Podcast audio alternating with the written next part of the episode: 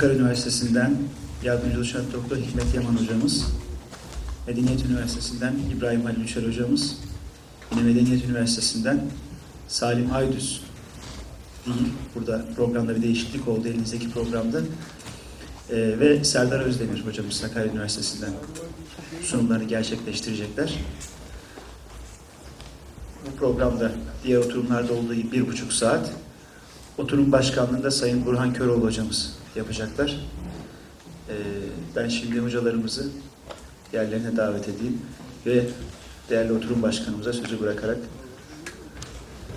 bugünkü sempozyum, bugünkü oturumlarını açmış olayım. Kolay gelsin, hayırlı günler.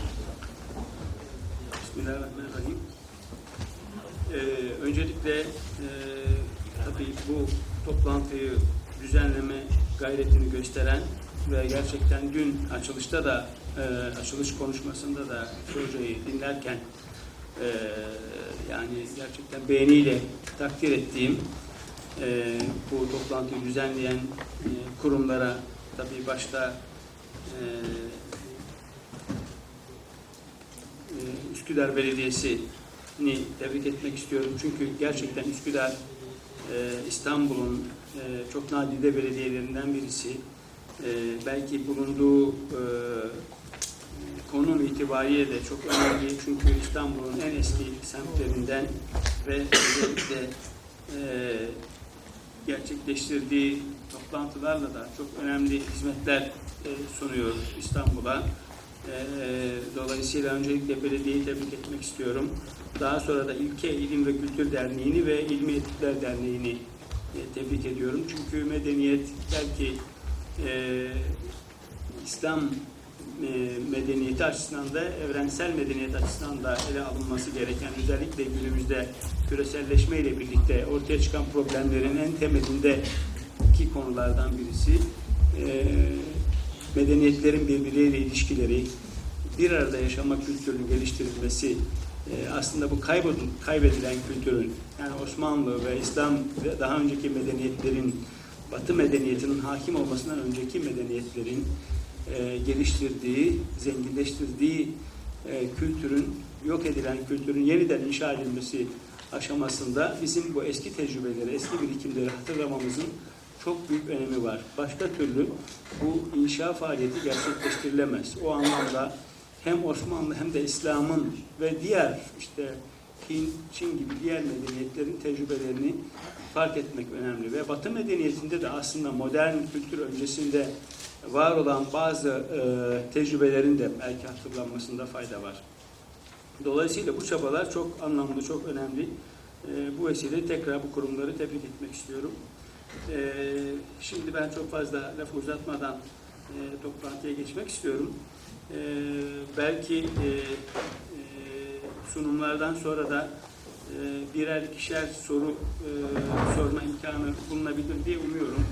E, çünkü görünen o ki aslında e, üç konuşmacımız var. Bu e, yani belki bir avantaj olabilir soru sorma açısından. Eğer tabii konuşmacıların sürelerine riayet edebilirlerse e, şu anda 9.50. Dolayısıyla ilk konuşmacıyla başlayalım Hikmet Yaman Bey ile. E, aklı başında olmakla kalbi başında olmak arasında böyle biraz çarpıcı bir başlık e, koymuş kendisi. İslam düşüncesinde kalbin epistemolojik fonksiyonu. Yani bildiğiniz üzere kalp sadece yani günümüz e, tıbbında anlaşıldığı şekliyle e, vücuda kan pompalayan bir e, organ olmak e, şeklinde yorumlanmaz İslam düşüncesinde ve İslam tasavvufunda e, düşünen e, bir organdır. Aynı zamanda bizim anlayışımızda belki onun e, boyutlarını bize sunacak ve kalbin e, fonksiyonundan bahsedecek bize ve medeniyet açısından da ne anlama geldiğini açıklayacak Hikmet Hoca. Kendisine şimdi sözü veriyorum. Süresi 20 dakika bize verildiği şekliyle. E, dediğim gibi sunumlardan sonra da e, birkaç soruya fırsat bulabileceğimi umuyorum. E, buyursunlar kendisi. Evet. Bismillah. Ee, saygıdeğer muhacirun.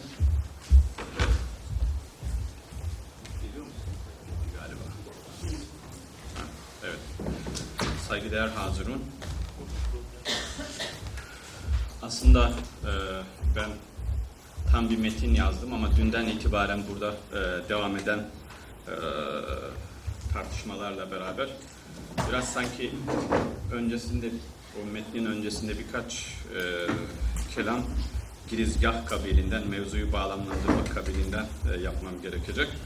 O da e, bu medeniyet dediğimiz, medeniyet algısı dediğimiz, yani bir takım müşterek unsurlar etrafında e, insanların bir araya gelerek e, bir takım müktesebatın e, oluşması. Bu sosyal olabiliyor, siyasal olabiliyor, entelektüel olabiliyor, kurumsal olabiliyor, ekonomik olabiliyor. Her düzeyde e, bunun tezahürlerini görmek mümkün olabiliyor.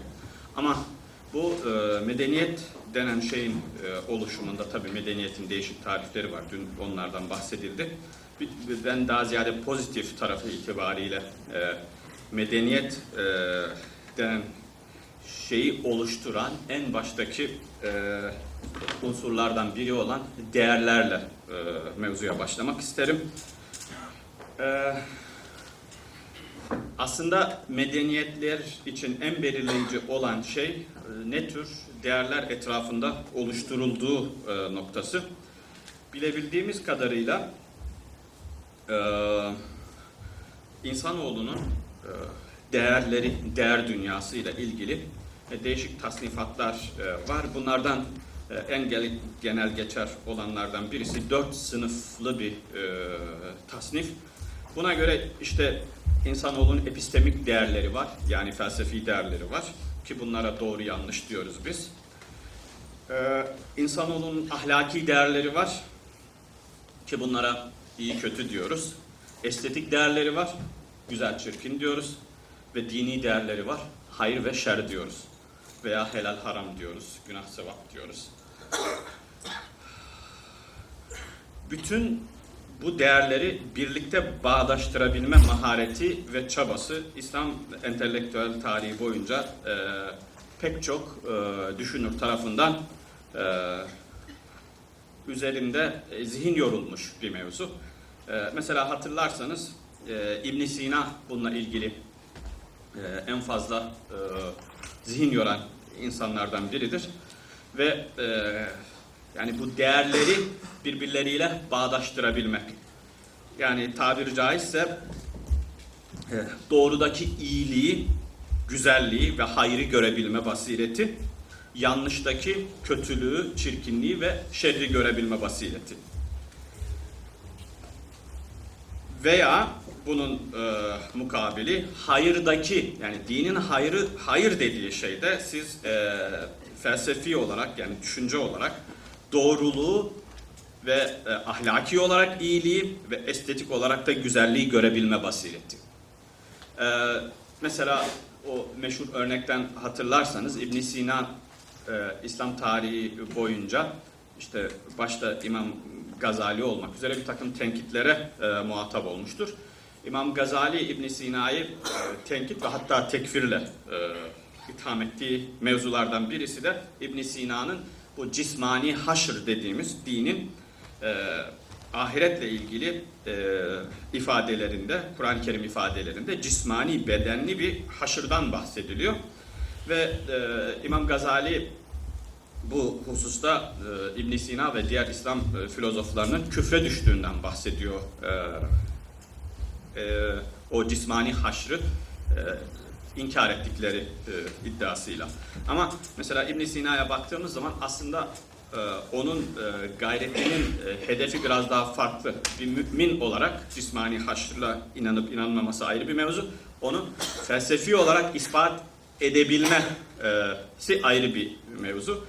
Bu gayreti esnasındaki çabalarına yönelik bir değerlendirme olduğu e, yani o küfrün e, o gayret gayreti ortaya koyar- koyarken e, ortaya koyduğu iddialarıyla ilgili olduğunu söylüyor. Mesela İbn Sina'ya baktığınız zaman İbn Sina ben cismani yani cismani haşrı inkar ediyor değil ama onu felsefi olarak nasıl yani ispat edeceğim. Tabii kolay bir mevzu değil bu değerleri bağdaştırabilmek. Şimdi bu değerler e, etrafında e, medeniyetin işte e, alt e, kurumları olan bir takım yapılar e, oluşuyor. E, ve dün de e, bu işte bilgiden, akademik bilgiden, e, onunla ilgili e, işte bir takım eleştiriler e, söz konusu oldu.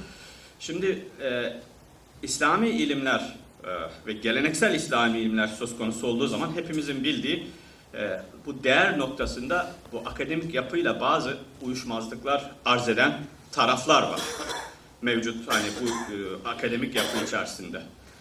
Ve e, bazen e, bu çok aşırı beklentilerle, çok duygusal beklentilerle e, diyelim bu işlerin ardına düşüyoruz. Ama bu akademik yapı içerisinde eğer e, kendi değer dünyamıza uygun bir e, sonuç çıkaramadığımız zaman da e, bir takım sukuti hayaller yaşıyoruz. Ama e, buradaki aslında e, sıkıntının biraz şahsi ve duygusal e, altyapısının dün de konuşuldu bu duygusallık mevzuyla ilgili hatırlarsanız. Bununla ilgili şöyle bir anekdot anlatayım size isterseniz. Ben Ankara Üniversitesi'ndeyim. Ee, orada şöyle bir hikaye anlatılır, yaşanmış bir hikaye e, geçtiğimiz e, yıllarda. Bir tane e, Anadolu'dan geçmiş, gelmiş, saf, dün e, bir hocamızın tabiriyle ummi bir e, çocuk kızcağıza tutulur. E, ve ama bir türlü ona açılamaz. Bu Yeşilçam filmlerindeki gibi bunu platonik bir hale getirir kendi şeylerinde. Arkadaşları tabii ondaki gidişatın biraz böyle e, şey tarafı olduğunu görür. Yani cezbe halleri başlar. Böyle bayağı bir vakit geçtikten sonra bir gün cesaretini toplar ve kızcağızın karşısına çıkar.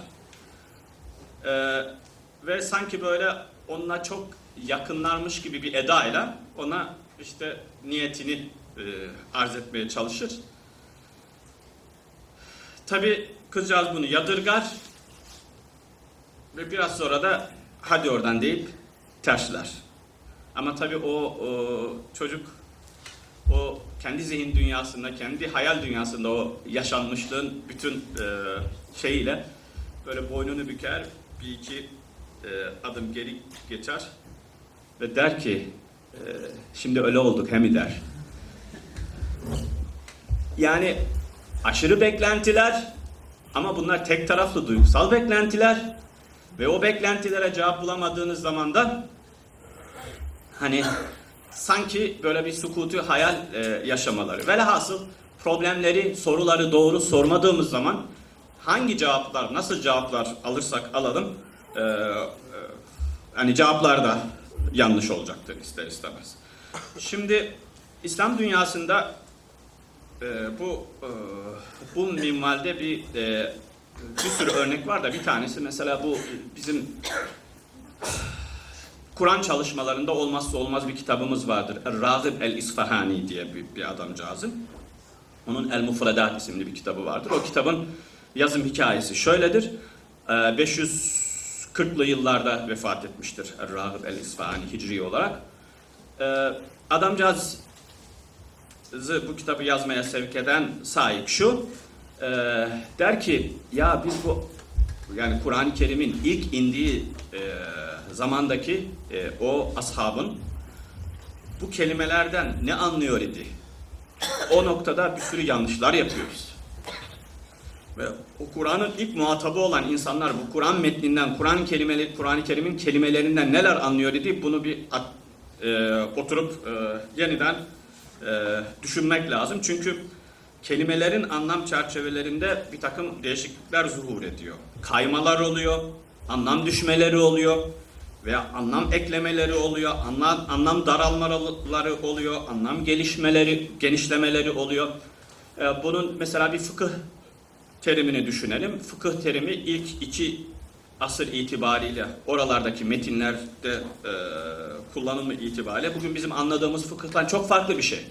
Mesela İmam Azam İmam Azam Ebu Hanife'nin e, bir risalesi var El Fıkhul Ekber diye. Orada e, fıkıh dediği şey bugün bizim anladığımız yani muamelatla ilgilenen muhakim e, yani dinin bu e, ibadat, muamelat kısmıyla sadece ilgilenen bir disiplinden çok öte bir şey. Yani itikattan bahseder mesela El Fıkhul Ekber. Ee, yine mesela e, takva gibi bugün Allah korkusuna indirgediğimiz ama Allah korkusundan çok daha e, öte anlamları e, olan Kur'an kullanımı itibariyle kavramlar var. Bunlardan e, biri de işte biraz önce hocamın bahsettiği merkezi kavramlardan birisi de kalp. Kalp bugün, kalp ve akıl. Biz e, bu kavramları e, Kur'an-ı Kerim'in kontekstinden çok daha farklı yerlerde e, kotarıyoruz şu anda. Kur'an-ı Kerim kullanımı itibariyle kalp Arapça malum kalebe fiilinden türemiş bir mastardır. Bu çok anlamı itibariyle bir şeyi bulunduğu halden başka bir hale çevirmek demektir. Kalp aynı zamanda orta, merkez, öz, hakikat ve akıl gibi anlamları da ihtiva eden çok geniş bir semantik çerçevesi vardır. Ve insan bedenindeki kalbin de adını muhtelif sebeplerle devamlı bir değişim halinde olmasından aldığı söylenmiştir. Buna takallup deniyor Arapçası itibariyle. Yine aynı şekilde kök anlamına vurguyla insan kalbinin bedendeki merkezi konumu ve insan varlığının özünü oluşturması gerçeğinden hareketle böyle bir isimlendirmenin ortaya çıktığı da ifade edilebilir. Dolayısıyla kalp en somut anlamı diyebileceğimiz insan vücudundaki kan dolaşımını sağlayan organdan başlayarak insan bilgi ve düşüncesinin kaynağı ve vasıtası olmasına kadar varan somuttan soyuta doğru seyreden bir dizi anlam skalası ortaya koyar. Kur'an-ı Kerim ayetleri ve hadisi şerif metinleri kalp kökü ve türevlerini Arap dilindeki temel anlamı olan bir şeyi bulunduğu halden başka bir hale çevirme anlamında çeşitli bağlamlarda zikreder.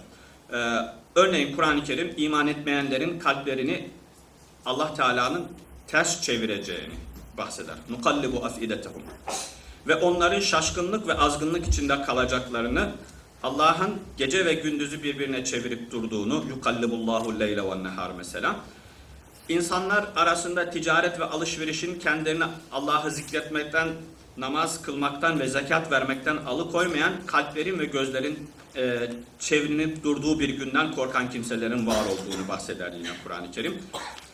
Benzer bir şekilde Hazreti Peygamber de e, Kur'an-ı Kerim'in şey Kur'an-ı Kerim'deki bu kalp kavramını e, açıklar sadette. Hadis-i şeriflerde e, Allah Teala'dan mukallibul kulub diye bahseder. Ey kalpleri çevirip e, duran ve ey kalpleri devamlı e, tasarrufu altında bulunduran en çok yaptığı dualardan e, birisi e, bilebildiğimiz kadarıyla Allahümme ya mukallibel kulub sebbit kulubena ala dinik. Ey kalpleri çevirin duran Rabbim kalbimi e, dinin üzerine e, sabit kıl şeklinde duasıdır. Kur'an-ı Kerim kalbi bir taraftan anlamanın yani fık, fıkh etmenin ve akletmenin vasıtası ve kaynağı olarak tarif ederken öbür taraftan da onu dini mesuliyetin muhatabı ve iman ve inkarın menşei olduğunu belirtir. Mesela bu fuketme lahum kulubun la yefkahune biha buyurur Kur'an-ı Kerim. Yani onların kalpleri var ama o kalplerle fıkh etmezler, anlamazlar. Veya lahum kulubun yaqilune biha akıldır burada. Kalp aklediyor, kalp fıkh ediyor. Ee, ve yine bu yani kalbin dini mesuliyetin muhatabı olması e, sadedinde yuahidukum bima kesebet kulubukum buyurur. Kur'an. Hani kalbinizin yapıp ettikleri yüzünden sebep sizi muahaze edecek. Ve yine lem tu'min kulubuhum buyurur. Yani kalpleri iman etmedi ve e, hani ala kalbike li tekune minel munzirin. Yine Kur'an Kur'an-ı Kerim kalbin dinin yani dini mesuliyetin muhatabı olarak e, vasfettiğine dair. Yine e, Kur'an-ı Kerim'in ifadesine göre Kur'an-ı Kerim Hazreti Peygamber'in zaten kalbine inmiştir. فَاِنَّهُ نَزَّلَهُ عَلَى قَلْبِكَ بِاِذْنِ اللّٰهِ buyurur Kur'an-ı Kerim. Yani o Kur'an vahyinin indiği yer Hazreti Peygamber'in kalbi olarak e, belirtilir. Bu durumda kalp bilgi ve idrakin kaynağı olmak olmaktadır. Onun bu fonksiyonu gözün görme ve kulağın işitme fonksiyonları gibidir. Kur'an hitabının gerçek muhatabı olan bu kalp insanın bu ilahi hitaba vereceği cevabı belirler. Kalp insanın Rabbini tanıması veya ondan e, gafil olması hususunda son sözü söyler. Kur'an ifadesine göre hakikate ve onun bilgisine karşı olan e, ortaya çıkan körlük de zaten göz ile alakalı bir körlük değil, kalp ile ala- alakalı bir körlüktür. Yine bu sadette Kur'an-ı Kerim buyurur ki فَاِنَّهَا لَا تَعْمَ الْأَبْصَارِ وَلَاكِنْ تَعْمَ الْقُلُوبُ الَّتِي فِي الصُّدُورِ Yani e, gözler değil, kalp, ka- e, sadırlardaki e, kalpler ama olur, kör olur. İşte bu noktadan hareketle Müslüman düşünürler ve özellikle de e, mutasavvıflar kalplerin ve kalbe doğan düşüncelerin ilminden bahsederler ki buna ilmul kulub vel havatir e, denir klasik metinlerde. Ve bu ilmin menşeini de Hasan-ı Basri'ye dayandırırlar. Bu anlayışa göre kalp insanın hem iyi hem de kötü temayüllerinin kaynağıdır ve insanın maneviyattaki ilerleme ve aydınlanmasının merkezi noktasıdır. Bu anlamı itibariyle e, tasavvuf ilmi de ilmul kulubdur. Kalplerin ilmidir veya marifetul kulub de denir aynı zamanda ve mutasavvıflara da erbabul kulub. Devamlı e, kalp merkezli bir takım e, tanımlamalar. E, kalp merkezli gerçekleşen bu epistemolojik e, sürecin bir başka hususiyeti de e, tasavvuftaki ontoloji epistemoloji e, paralelliğidir. Yani e, mutasavvıflar e, bir kişinin bilgisinin e, o kişinin e, hani makamıyla doğru orantılı olduğundan bahsederler ve çok e, varoluşsal bir karakteri olduğundan bahsederler. Ne gibi? Mesela Kur'an-ı Kerim e, ayetleri itibariyle Kur'an-ı Kerim buyurur ki وَاتَّقُوا ve يُعَلِّمُكُمُ Yani takvalı olun Allah size öğretir. Yani e, ibadetler bir anlamda o bilgiye ulaşma sürecinin bir e, altyapısı, bir parçası.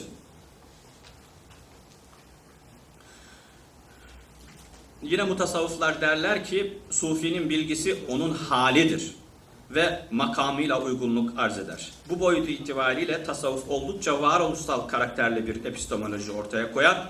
Yani sufinin ontik konumu, tasavvufi tabirle vücudu veya makamı, tecrübe edeceği bilgiyle, vecdi veya haliyle paralellik arz eder.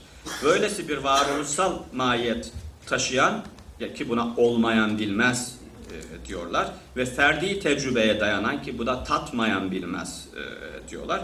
Bilgi teorisi tasavvuf, ontoloji ve epistemolojisinin nev-i şahsına münhasır hususiyetlerine aşina olmayanlar tarafından bazen bilgide kontrolsüz bir subjektivizm ve hatta epistemolojik bir kaos olarak da görülebilir ki zaten sufiler de e, kendileri bu ihtimali zikrederler. Dışarıdan baktığınız zaman böyle bir resim ortaya çıkabilir derler. Ancak onların yaklaşımına göre gerçek bilginin elde edilebilmesi için hem objektif hem de subjektif belli koşulların sağlanması gerekir. Bu epistemik süreçte Sufi bir taraftan dış dünya odaklı e, bir bilgilenme içinden geçerken ki buna seyri suluki afaki deniyor. Öbür taraftan da iç dünya merkezli bir bilgi akışına mazhar olur. Buna da seyri suluki enfusi Kur'an-ı Kerim e, ayetlerinden e, ilhamla bunları söylüyorlar. İlk önce kendi varlığının mahiyet ve hakikatine dair güvenilir bir bilgilenmeyi arzu eder. Varlık skalasındaki varlık skalasında kendi ontik konumunu anlamlandırmak ister. Mutasavvıflara göre bu sürecin zirvesinde tevhid bilgisi yani birleme bilgisi vardır. Ve bu sürecin sonuçta sonunda işte bu e, kesrette vahdet dediğimiz çoklukta birliği ve vahdette kesret dediğimiz e, birlikteki çokluğu e, kavrayabilirler bu şekilde. Yine e, İmam Gazali bu tasavvufun e, kalp e, terimi etrafındaki e, ifadelerine paralel olarak e, kalple ilgili e, bir takım e, tahlillerde bulunur ki e, bu onun kalp dediği şey aslında e, ifadesi itibariyle el hakika el insaniyedir. yani insanın özü veya felsefe, daha felsefi bir dille en nefsun natıka.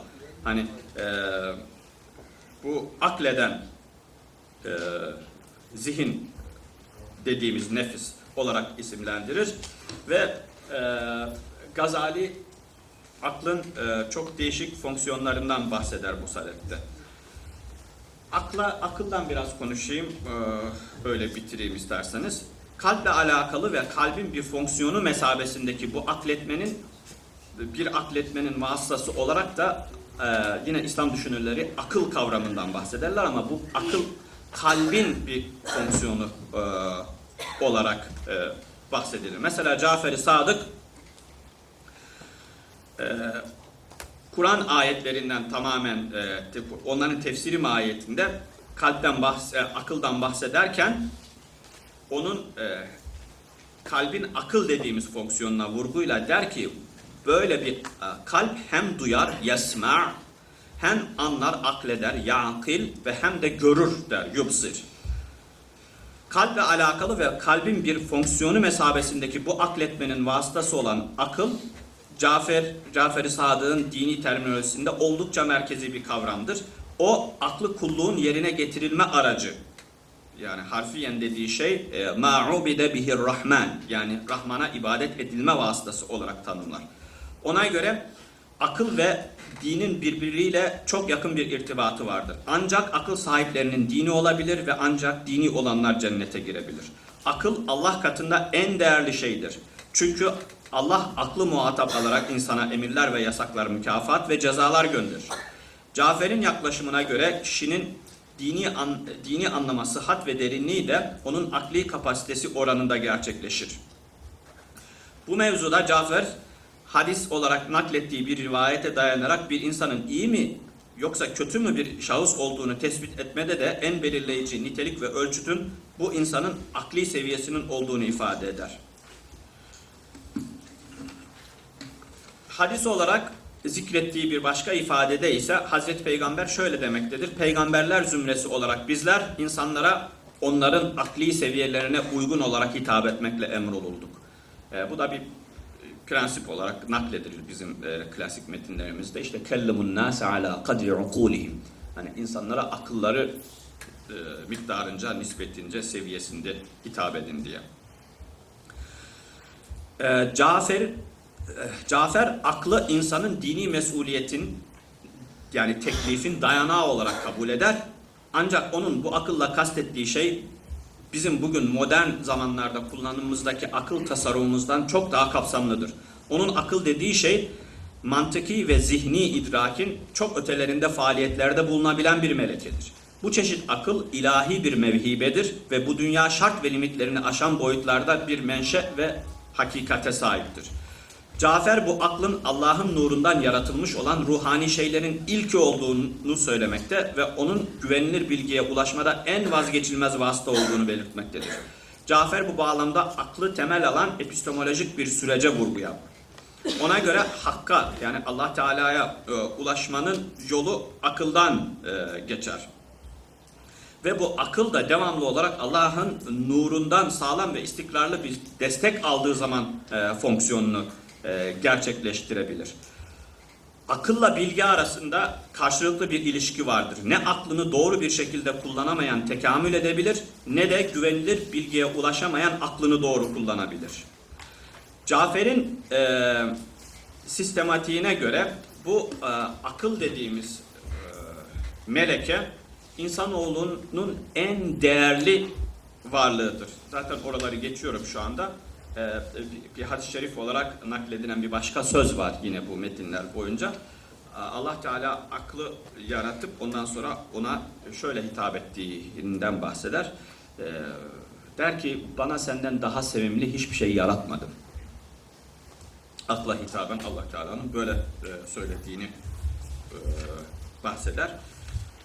Başka bu akıl yani kalbin akletme fonksiyonundan e, bahseden İslam tarihi boyunca bir sürü daha şahsiyet var ama o, onlara değinemeyeceğim. Ve bir dakika içerisinde e, özetleyeyim isterseniz. Sonuç olarak diyelim, erken devir e, Müslüman düşünürlerin anlayışına göre kalp çok aktif bir epistemolojik vasıtadır. Akıl ve merkezin, e, akıl ve imanın da merkezidir aynı zamanda bu kalp.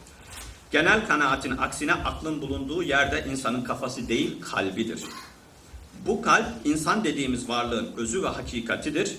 Onların kullanımına göre kalp mefhumu akıl kavramını da içerir. Ancak akıl her yönüyle kalbi içermeyebilir. Kalp, ontolojik, epistemolojik ve semantik çerçevesi itibariyle akıldan daha geniş bir faaliyet alan ve çeşitliliğine sahiptir. Kalp Allah'ın hem evi hem ziyaretgahıdır. İlahi tecellilerin mazhariyet mekanı ve zi- ziyaretgahıdır.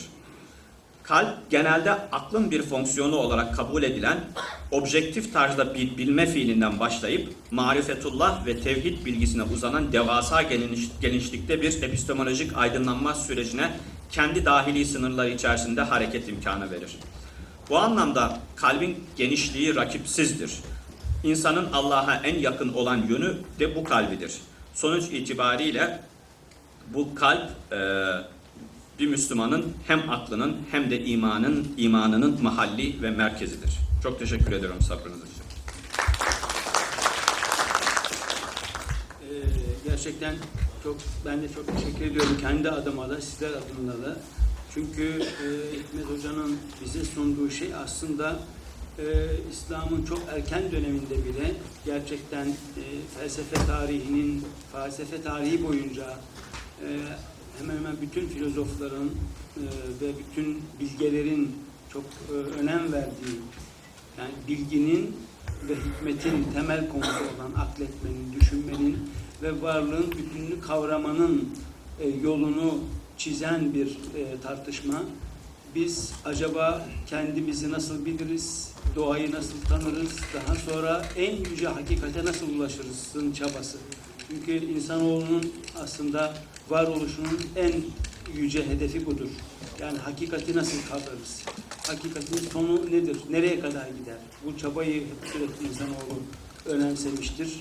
Ee, hedef yani bilgi uğraşısının hedefine bunu koymuştur. İslam düşüncesinin de aslında bütün bu yapıp ettiklerinin nihai hedefi budur. Yani biz mutlak hakikati nasıl kavrarız? Tabii İslam düşüncesi söz konusu olduğunda mutlak hakikat Allah'ı bilmektir, Allah'ı tanımaktır. Biz en cüz'i meselelerden yola çıkarak aslında yapmaya çalıştığımız şey o e, hakikatullah dediğimiz şey onu tanımaktır. Filozofların da aslında yani öncelikle beş duyudan başlayarak yola çıktıkları şeyde bu beş duyunun sonra onların işte hepsinin beraberce oluşturduğu hissi müşterek dedikleri bu beş duyunun beraberce oluşturduğu e, ortak duyu. Ondan sonra bir yukarı aşamada teknik anlamda tabii biraz da Aristo psikolojisinden de etkilenerek oluşturdukları e, akıl mertebeleri ama gerçekten de filozoflar da bir noktaya geldiklerinde mutlaka işin içine kalbi bırakıyorlar. Başka türlü Allah'ı onunla ittisal kurmak. Yani buna filozoflar ittisal diyorlar. E, mutasavvıflar ittihat diyorlar. E, bu e, tabii ittihat diyenler de var yani en azından. Yani o konuda diyelim tartışmalar var en azından. E, dolayısıyla bu e, bu süreçler mutlaka kalp e, olmadan veya kalbin biraz evvel bahsedilen anlamları e, işin içine katılmadan e, mümkün değil. E, ilk dönemler için belki dediğiniz daha şey. E, dolayısıyla çok e, önemli bir tartışmayı en azından e, burada ortaya koydu kendisi. Belki sorularla birkaç şey daha açabilir. Fakat bu vesileyle süremizin 25 dakikaya çıktığını da ilan etmiş oluyoruz diğer konuşmacılara e, adalet açısından. E, şimdi e, Halil İbrahim kardeşimize geçiyoruz. Halil İbrahim'in konusu biraz benim de özellikle çok üzerinde durduğum, ilgilendiğim bir konu. Ben de yeni platonculuğu çalışırken tercüme hareketlerinin e, İslam düşüncesi içindeki ve tabi aslında genel anlamda medeniyet e, aktarımlarında, medeniyet dönüşümlerindeki önemine değinmiştim. E, İslam felsefesiyle uğraşanların hemen hemen hepsinin değindiği bir şey. Tercüme medeniyet aktarımında, medeniyet oluşumunda çok önemli bir e, süreçtir. E, ve İslam medeniyeti de bundan hiç gocunmamıştır. İslam filozofları, İslam düşünürleri bunu her zaman duyulacak bir e, e, yaklaşım olarak ortaya koymuşlardır. Başka medeniyetlerin ürettiklerine e, büyük bir özgüvenle yaklaşmışlardır E, ve bir medeniyetin kendine du- duyduğu özgüvenin e, bir işaretidir bu. Başkalarının ürettiklerine saygı duymak, ondan kendi kendi medeniyetsel e, hedefleri doğrultusunda ihtiyaç duy- duyduğunu almak, daha sonra tabii ki kendi özgün medeniyetini oluştururken onları kullanmak. İşte bu çerçevede e, Ali İbrahim Marmara Üniversitesi'nde e, öğrencimiz oldu. Daha sonra master'ını ve doktorasını e, yapıyor. Şu anda da yeni, çok taze bir üniversite olan Medeniyet Üniversitesi'nde e, doktorasına devam ediyor. Araştırma görevlisi olarak orada devam ediyor. E, kendisinin konuşmasını dinleyeceğiz. Tabi bu arada Hikmet Hoca'yı sunarken e, söylemeyi unuttum. Hikmet Hoca da Ankara Üniversitesi'nde öğretim üyesi, Harvard Üniversitesi'nde doktorasını erken dönem tasavvuf üzerinde, hikmet kavramı üzerinde e, bitirmişti. Evet, şimdi Ali İbrahim'i dinleyebiliriz. Çok teşekkür ederim hocam. Kur'an hocamın yaptığı bu girizgahtan sonra başlamak benim için doğrusu daha kolay olacak. Ee, yapmak istediğim, söylemek istediğim şeylerin belki bir kısmını ifade etti. Ee, doğrusu burada hem Burhan hocamın hem e, Mustafa Demirci hocamın Beytül Hükmü kitabının yazarı, müellifi huzurunda tercüme hareketleri üzerine konuşmak biraz cesaret isteyecek. Belki de biraz hadnaşinaslık olacak. Aflarına sığınıyorum. Ancak ben e, bu tebliğde tercüme hareketlerini spesifik olarak ele almak yerine e, bir tür e, vaka örnek olarak ele almayı deneyeceğim tercüme hareketlerini. Tercüme hareketleri üzerine söyleyeceğim şeyler olacak. Tebliğin ilk bölümünde e, İslam dünyasında e, gerçekleşen Yunanca, Arapça tercüme hareketlerinin sahipleri üzerinde duracağım biraz. Ee, Sonrasında bu medeniyetler arası etkileşim diyebileceğimiz, kültürel havzalar arası etkileşim diyebileceğimiz hareketin e, ne şekilde gerçekleştirildiğini, e, hangi vasat içerisinde gerçekleştirilmesinin mümkün olduğu üzerinde duracağım. Ardından e, bu örnekten yola çıkarak çağdaş dönemle ilgili söyleyeceğim şeyler olacak. Çünkü hepinizin aklına medeniyetle ilgili böyle bir sempozyumda ilahiyatçılar veya felsefeciler kendi alanlarıyla ilgili spesifik mevzuları niye bizimle paylaşmak ihtiyacı hissetsinler gibi bir soru gelmiş olabilir. Benim özel olarak üzerinde duracağım nokta tercüme hareketlerinden ziyade burada e, tercüme hareketlerinin gerçekleştirilmesini iki medeniyet ve farklı kültürel havzalar arasındaki etkileşimi mümkün kılan e, felsefi ve kültürel kodlarla ilgili olacak. Buradan yola çıkarak günümüzde yaşadığımız batıyla özellikle batının meydan okumasıyla e, Müslümanların buna verecekleri cevaplar ve yüzleşme tecrübesi üzerine dersler çıkartabileceğimizi düşünüyorum. Bu çerçevede benzerlik ve farklılıklara dikkat çekeceğim. Ee, Üçüncü asrın başlarından e, beşinci asrın başlarına kadar veya bir başka deyişle e, 8. 10. yüzyıllar arasında gerçekleşen tercüme hareketiyle ilgili söylenmesi gereken ilk şey tercüme edilen ister Hint, Sasani e, veya Grek mirası olsun tercüme edilen mirasın ve tercüme hareketinin bu kültürel havzalarla etkileşimin herhangi bir doğal yere sahip olmayan matematiksel bir uzayda gerçekleşmediğidir. Felsefi dönüşümler ya da e, medeniyetler arası etkileşimler hiçbir uygarlığın ve kültürün kendine ait tanımlayıcı bir karakteristiğe sahip olmadığı, bir doğal yere sahip olmadığı matematiksel bir uzayda gerçekleşmez. Bu bakımdan biz sanki medeniyetler bu türden e, bir uzayda e, tesadüfen karşılaşmış vektörel hareketler veya e, çarpışmış atomlar gibi birbiriyle temas ederek dönüşümler geçirdiklerini söyleyemeyiz. İlk bakışta İslam dünyasındaki tercüme hareketleri söz konusu olduğunda naif bir şekilde İslam felsefesinin oluşumunu da bir tür Yunan düşüncesinin yeniden üretimi fikrine indirgeyebilecek şekilde şöyle bir açıklamayla karşılaş karşılaşırız. Biz buna temas teorisi diyebiliriz. Ee, fetihler ertesinde Müslümanlar e, başta e, İran coğrafyası olmak üzere kadim kültür ve medeniyet havzalarıyla karşılaşıyorlar ve doğrusu pek de tahmin edemediğimiz ve tahmin edemediğimizden dolayı acaba bir tür akültürasyon yani kültür edinme çabası e, veya e, merakından ibaretmiş gibi gözüken e, bir heyecanla bu metinleri tercüme etmeye başlıyorlar gibi bir perspektif çizilir başlangıçta. Daha dikkatli metinler e, bu bir akültürasyon e, saikinden daha fazla anlamı içerir. Abbasi e, hilafetinin ihtiyaç duyduğu imparatorluktan dolayı siyasi ve ekonomik talepler bu tercüme hareketini başlatmıştır diye açıklamada bulunurlar. Doğrusu mesela bu çerçevede e, Gutas'ın Yunanca Düşünce Arapça Kültür e, kitabı daha önceki naif açıklamalara göre bize daha derinlikli bir açıklama sunar gözükür. E, önceki metinlere baktığımızda klasik İslam felsefesi tarihlerine İslam felsefesinin oluşumu kabaca şöyle tasvir edilir. Ee, Müslümanlar fetihler ertesinde dediğim gibi kadim kültür medeniyet havzalarıyla yüz yüze geldiler. Bu temas ve harici etkileşim sayesinde e, İslam felsefesi tercüm, metinler tercüme edilmeye başlandı ve bu metinler İslam dünyasında belirli felsefi problemleri ve tartışmaları doğurdular.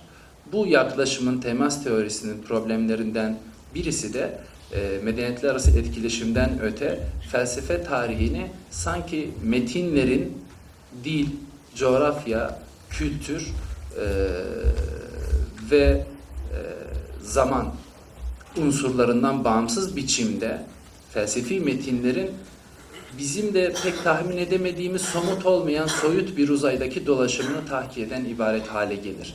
Felsefi problemlerin dönüşümünü tahlil etmek, analiz etmekten ziyade.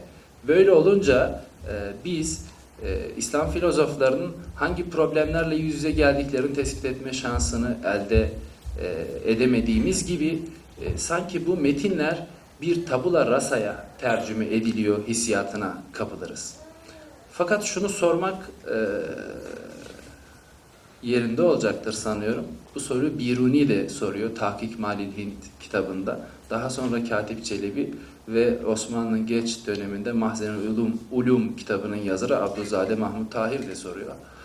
Ee, kadim antik mirasla Müslümanlar daha Hazreti Ömer döneminde karşı karşıya geldiler. İskenderiye Hazreti Ömer döneminde fethedildi. Fakat e, özellikle Abbasiler dönemine kadar nitelikli tercüme hareketi henüz başlamadı. Bunun e, sebepleri üzerine e, duruyorlar. Biruni de e, takiben Katip Çelebi de Abdülzade Mahmut Tahir de e, benzer türden bir açıklamaya yer veriyor. Abdülzade Mahmut Tahir'in Mahzenül Ulum'da yer verdiği açıklama e, hem ifade tarzı e, hem de temsil kabiliyeti açısından önemli olduğu için sizinle paylaşmak istiyorum. Şöyle bir ifadeye yer veriyor.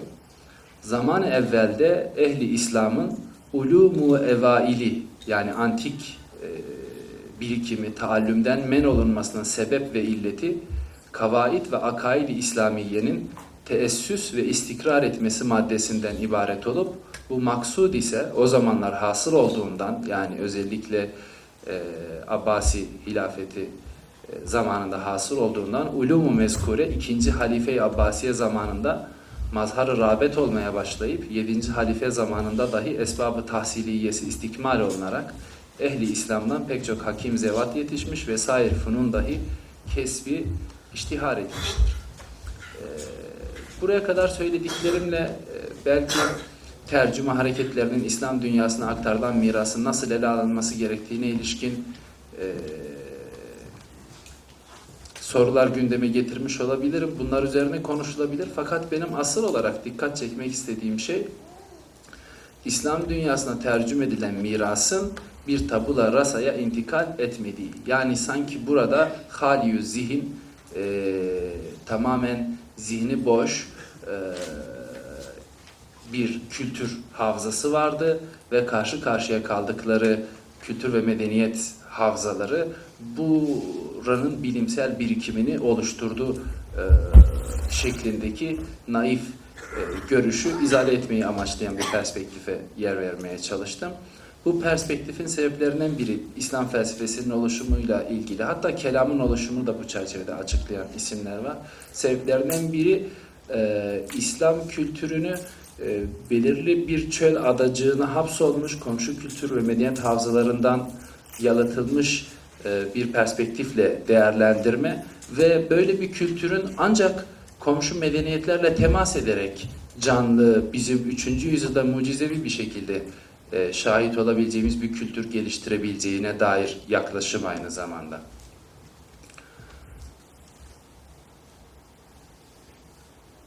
Bunu biz sadece İslam bu vasat e, karşı karşıya kalan, yüzleşen, ilişkiye geçen farklı kültür ve medeniyet havzalarını ancak karşı karşıya kalan kültürlerin kendi paradigma içi yapılarını tesis ettikten sonra o vasat dahilinde ilişkiye geçtiklerini söylememiz sadece İslam kültürü ve medeniyeti için söz konusu değildir. Bunu genel olarak medeniyetler arası etkileşim e, teorisi açısından da gündeme alabiliriz. E, benzer türden bir şey mesela e, milattan sonra 2. yüzyılda Helenistik felsefe içinde geçerlidir. Milattan e, sonra 8. yüzyıla kadar devam eden yeni Eflatuncu düşünce için de geçerlidir. Örnek olarak Aristoteles felsefesi hemen Aristoteles bile Aristoteles felsefesini özellikle kozmolojik açıdan çok büyük dönüşümlere uğratmıştır.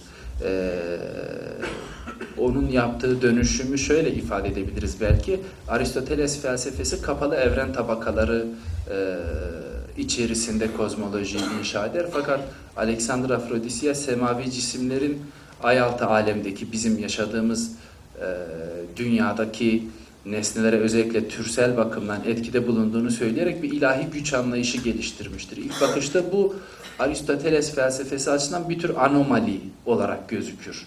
Yani e, Aristotelesçi doğa felsefesinin teorik olarak açıklayamadığı fakat pratikte bazen kabul eder gözüktüğü bir e, yaklaşımdır. İskender'in, Alexander Afrodisyas'ın yaşadığı çağa baktığımızda onun bu, bu tür bir perspektifi, bu tür bir şeyi geliştirmesi, kavramı, ilahi güç, e, Theias Dunemaos kavramını geliştirmesine baktığımızda hemen çağdaş olan Batlamyus'un e, üçlü triyolojisinin etkisini görüyoruz.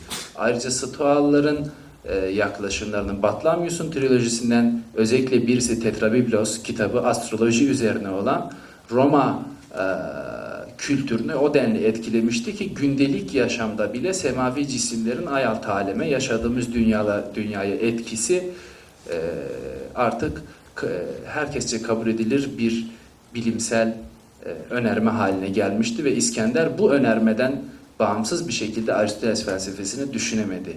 Aristoteles felsefesi bu dünyaya intikal ettiğinde bu kültürel hafızanın belirli kodları vardı ve bu kodlar Aristoteles felsefesinin kendisine karşı bir meydan okuma niteliği taşıyorlardı ve dönüştürdüler Aristoteles felsefesini.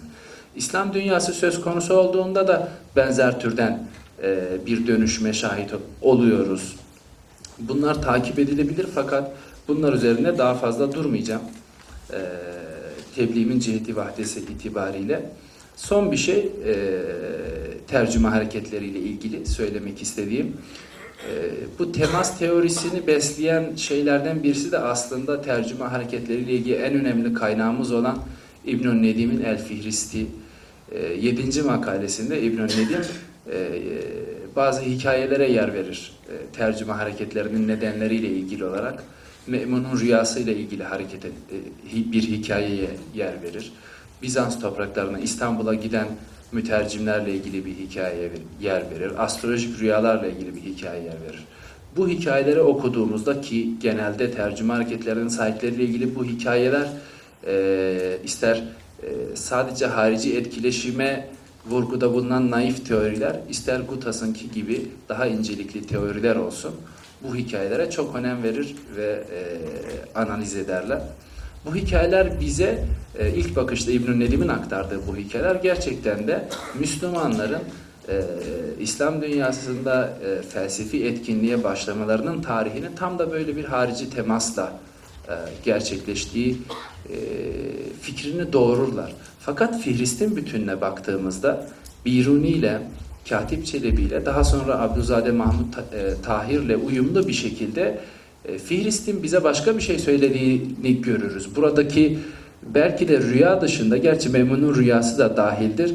Oradaki tarihsel tek e, reel açıklama Bizans'a İstanbul topraklarına giden mütercimlerle ilgili açıklama gibi gözüküyor. Bunun dışındaki tüm diğer açıklamalar meta tarihsel bir karaktere sahip, gerekçelendirici bir karaktere sahip.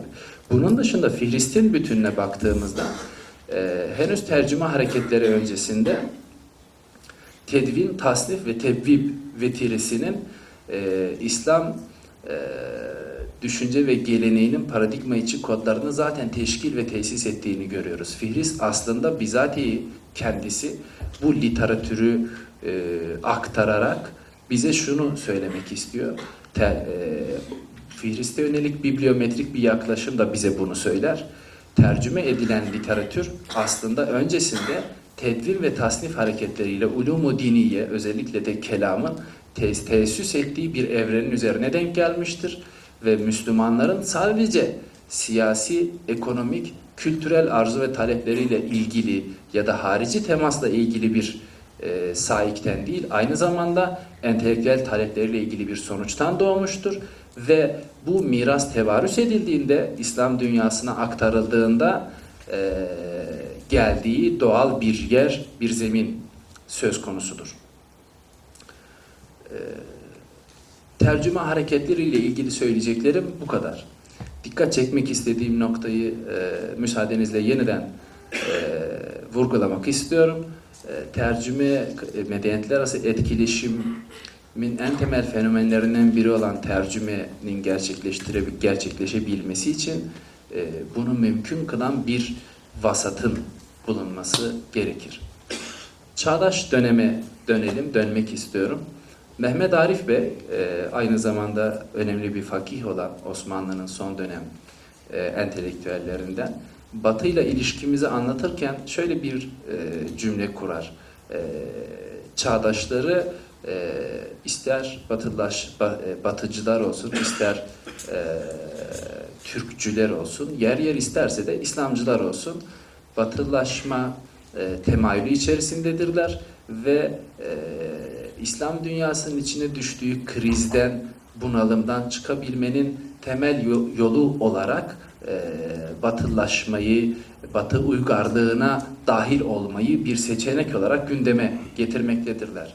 Mehmet Arif Bey bu perspektif karşısında şöyle bir cümle kurar. Sahip olduğumuz bir mevkıfı medeni ve siyasi zaten varken niçin biz bu mevkıfı medeni ve siyasi terk ederek başka bir kültür ve uygarlık havzasına dahil olalım? Bu aslında batılılaşma tecrübesi açısından bizim e, sorabileceğimiz en yakıcı soruyu Mehmet Arif Bey çok veciz bir şekilde e, dile getiriyor. Benim vasat e, diye kavramsallaştırmaya çalıştığım şey aslında Mehmet Arif Bey burada mevkıf olarak ifade etmiş ve mevkıfı medeni ve siyasiden bahsediyor.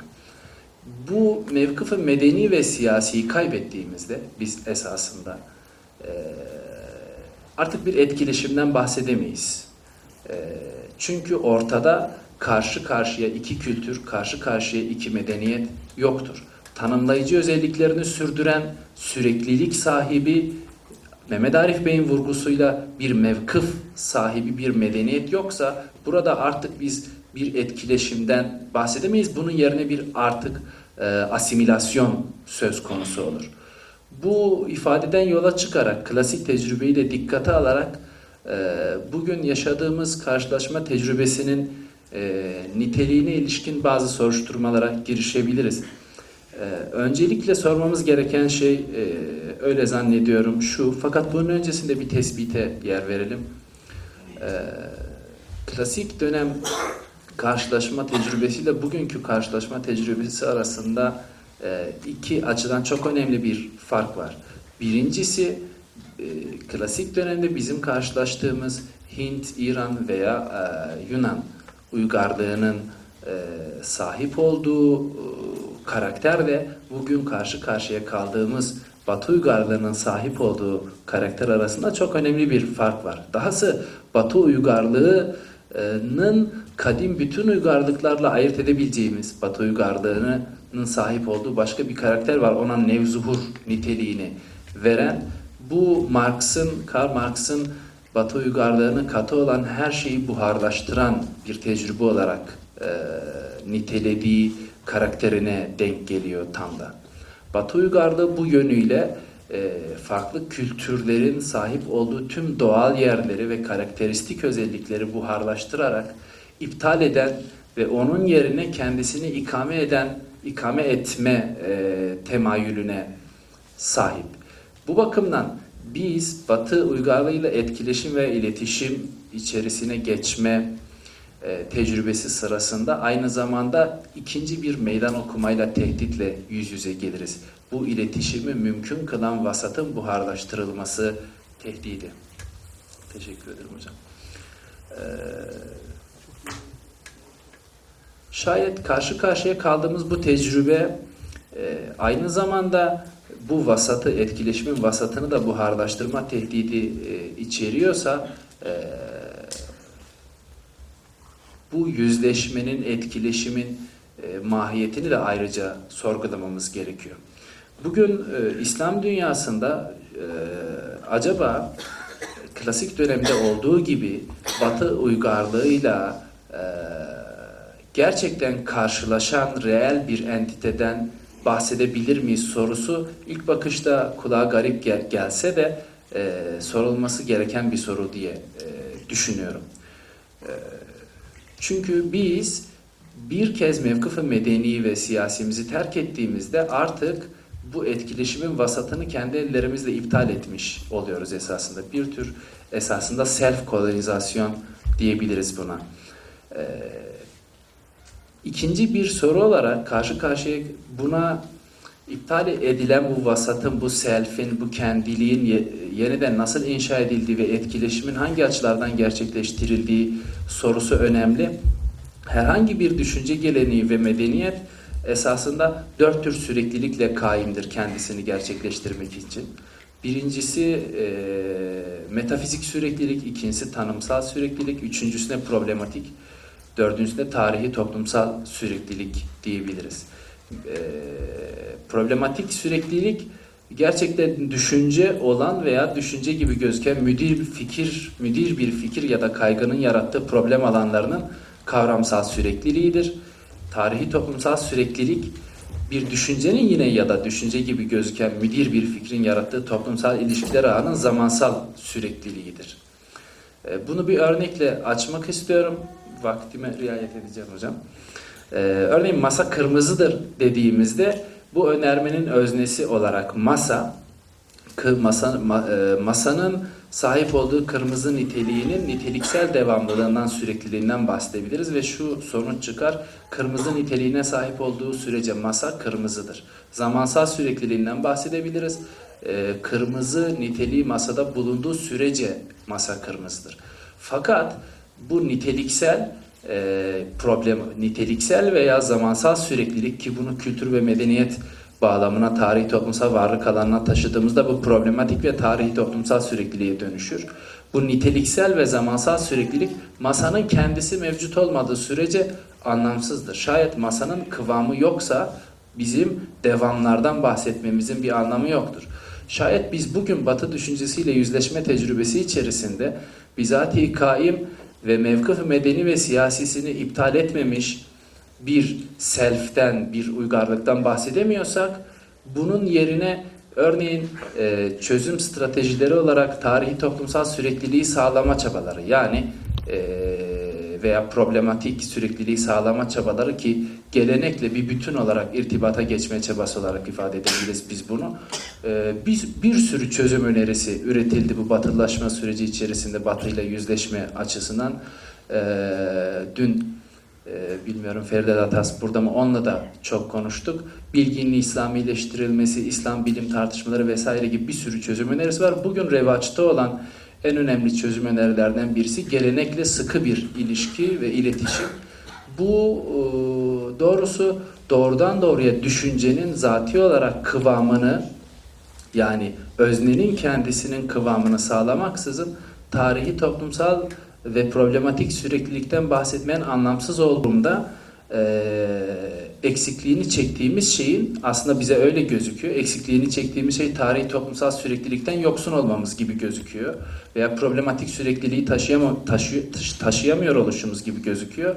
Oysa eee, esasında eksikliğini çektiğimiz şey eee, bu tarihi toplumsal süreklilik ve problematik sürekliliğe zemin teşkil edecek olan tanımsal süreklilik. Yani bizatihi düşüncenin öznenin kıvamı ile ilgili bir şey, mevkıfı medeniyenin ve siyasinin mevcudiyetiyle ilgili bir şey. Ben e, daha fazla e, uzatmadan burada bitirmek istiyorum. kendi medeniyetimizin e, o ilk kodlarını oluşturduğu ve başka medeniyetlerle ilişkisini sağlam temellerle bina ettiği dönemle il- ilişkili hem de yeniden bu, bu dönemde bu e, işte diyelim diğer medeniyetle ilişkiyi ve biraz evvel son cümleleriyle Ali İbrahim'in vurguladığı e, gelenekle ilişkiyi işte yani son belki 200 yıldır devam eden bu çabalar içinde özellikle son yıllarda işte bilgin İslam getirilmesi gibi başka projelerden sonra ortaya çıkan bu son yaklaşımların çok iyi değerlendirilmesi gerekiyor.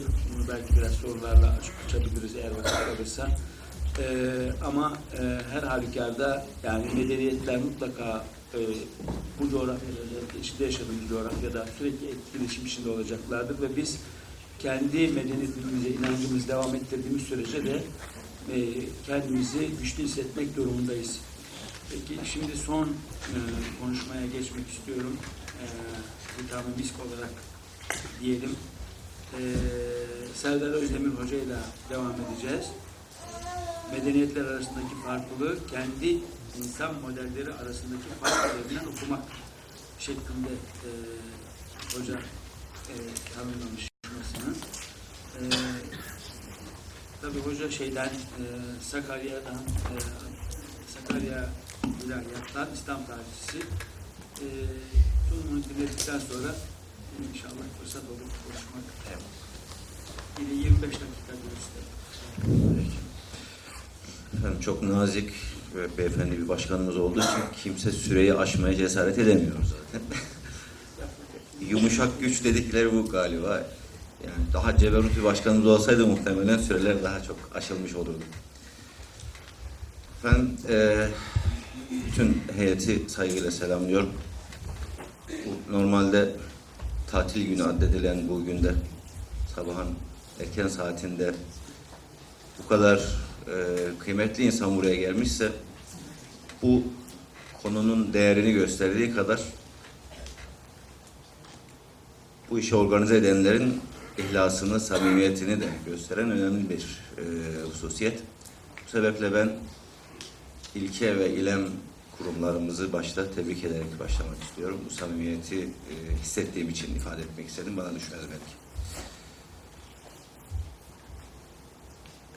Efendim, e, bendeniz yıllardır İslam tarihi ana bilim dalında medeniyet tarihi okumaya, anlamaya, dilimizin döndüğü kadar da anlatmaya çalışıyoruz. Vazife gereği. Çoğu zaman anlamadığınız şeyi anlatmak da zor oluyor. Anlayamadığımız taraf neresi daha çok belki pek çoğumuzun zihninde de okuduğumuzda canlanan şey.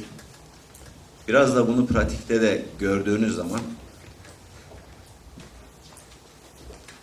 ben burada bir taraf olarak konuşuyorum. Bunu peşin peşin söyleyeyim. Bir medeniyetin tarafıyım. Yani öyle objektif, akademik bir e, yansızlıkla konuşmayacağım. Bir medeniyetin tarafı olarak konuşuyorum.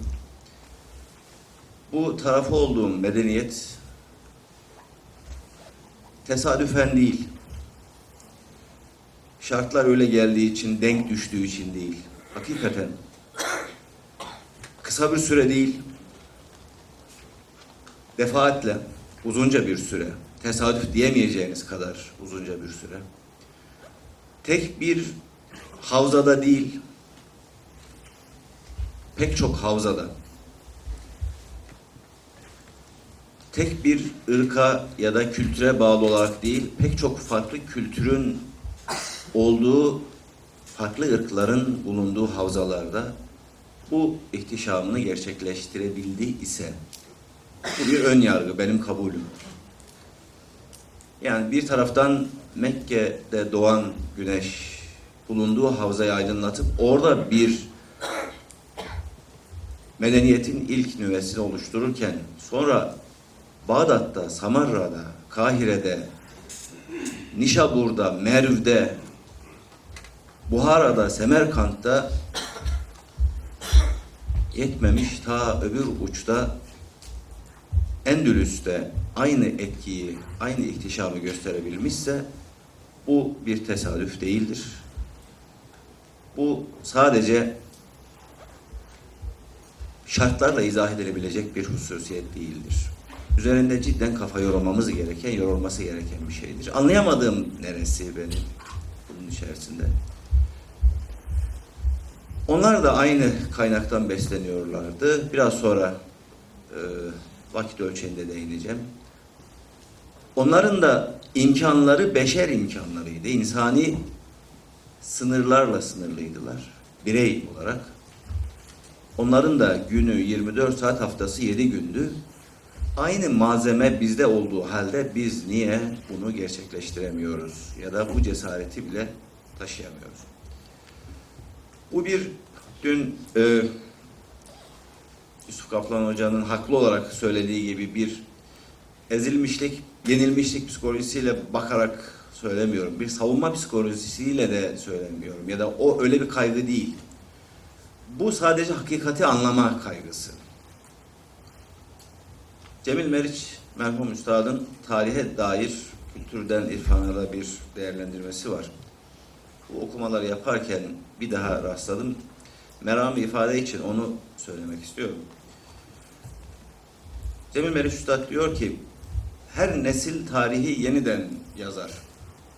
Bunu da maziye yeni sualler sorarak yapar. Toplumların diri, uyanık, tecessüsü karanlıktaki hakikatleri aydınlatır. Ve ona ait muhteşem bir söz, geçmiş geleceğin malzemesidir. Tarihe bu gözle baktığımızda, medeniyet tarihimize bu gözle baktığımızda, tarihimizde olan hadiseleri geleceğimizin malzemesi olarak gördüğümüzde anlamlı hale gelir diye düşünüyorum. Bu cihette yine bir ön kabullü başlık yaptık. Medeniyetlerin arasında fark olduğu ön kabul, bu farkın çatışmaya ya da ittifaka dönüşüp dönüşmemesi bahsi diğer ve bu farkın medeniyetlerin bu farkının insan modelleri arasında da olduğu dolayısıyla her medeniyetinde bir insan modeli olduğu ön kabulünden hareket ediyoruz. Başlık biraz ön kabullerle dolu bir başlık. Yine bir ön kabulle devam edelim. Her medeniyet bir teoriye dayanıyor esasen. Bir teze, bir fikre, hadi biraz daha haddi aşalım bir ideolojiye dayanıyor. Arka planında bir teori var. Ve medeniyet dediğimizde kanaatimce bu teorinin mücessem hali, ete kemiğe bürünmüş hali, gözle görünür hali, taşa yansımış hali, şiir olmuş hali, mimari eser olmuş hali, beste olmuş hali, mücessem hali ez cümle. Bu bir vahiy olabileceği gibi arka planındaki bu teori veya da bir vahye dayanabileceği gibi tamamen beşeri bir fikir, düşünce, tasavvur da olabilir. İslam medeniyetinin teorisi şüphesiz referansları bellidir. İşte medeniyetler arasındaki farkın bu teoriden, referanslardan bir başka ifadeyle ve bu teorinin içerisindeki makasıttan, bizdeki usulü fıkıh deyimiyle söyleyelim, makasıttan, niyetlerden kaynaklandığını söylemek mümkün. Biz bu farkları medeniyetler arasındaki mukayeseli okumada ya da bakışta o medeniyetlerin ürünlerinde, mücessem ürünlerinde zaten medeniyet o demek dedik. Mukayesel olarak görebiliriz. Sembollerinde görebiliriz. Mesela İslam medeniyetiyle Batı medeniyetini ya da Hristiyan menşeli medeniyeti mukayese ettiğimizde rahatlıkla sembollerinde bunu görebiliriz. Gerek ibadethane gerek farklı müesseselerin binalarında, müessese yapılarında, mimaride bunu görebiliriz.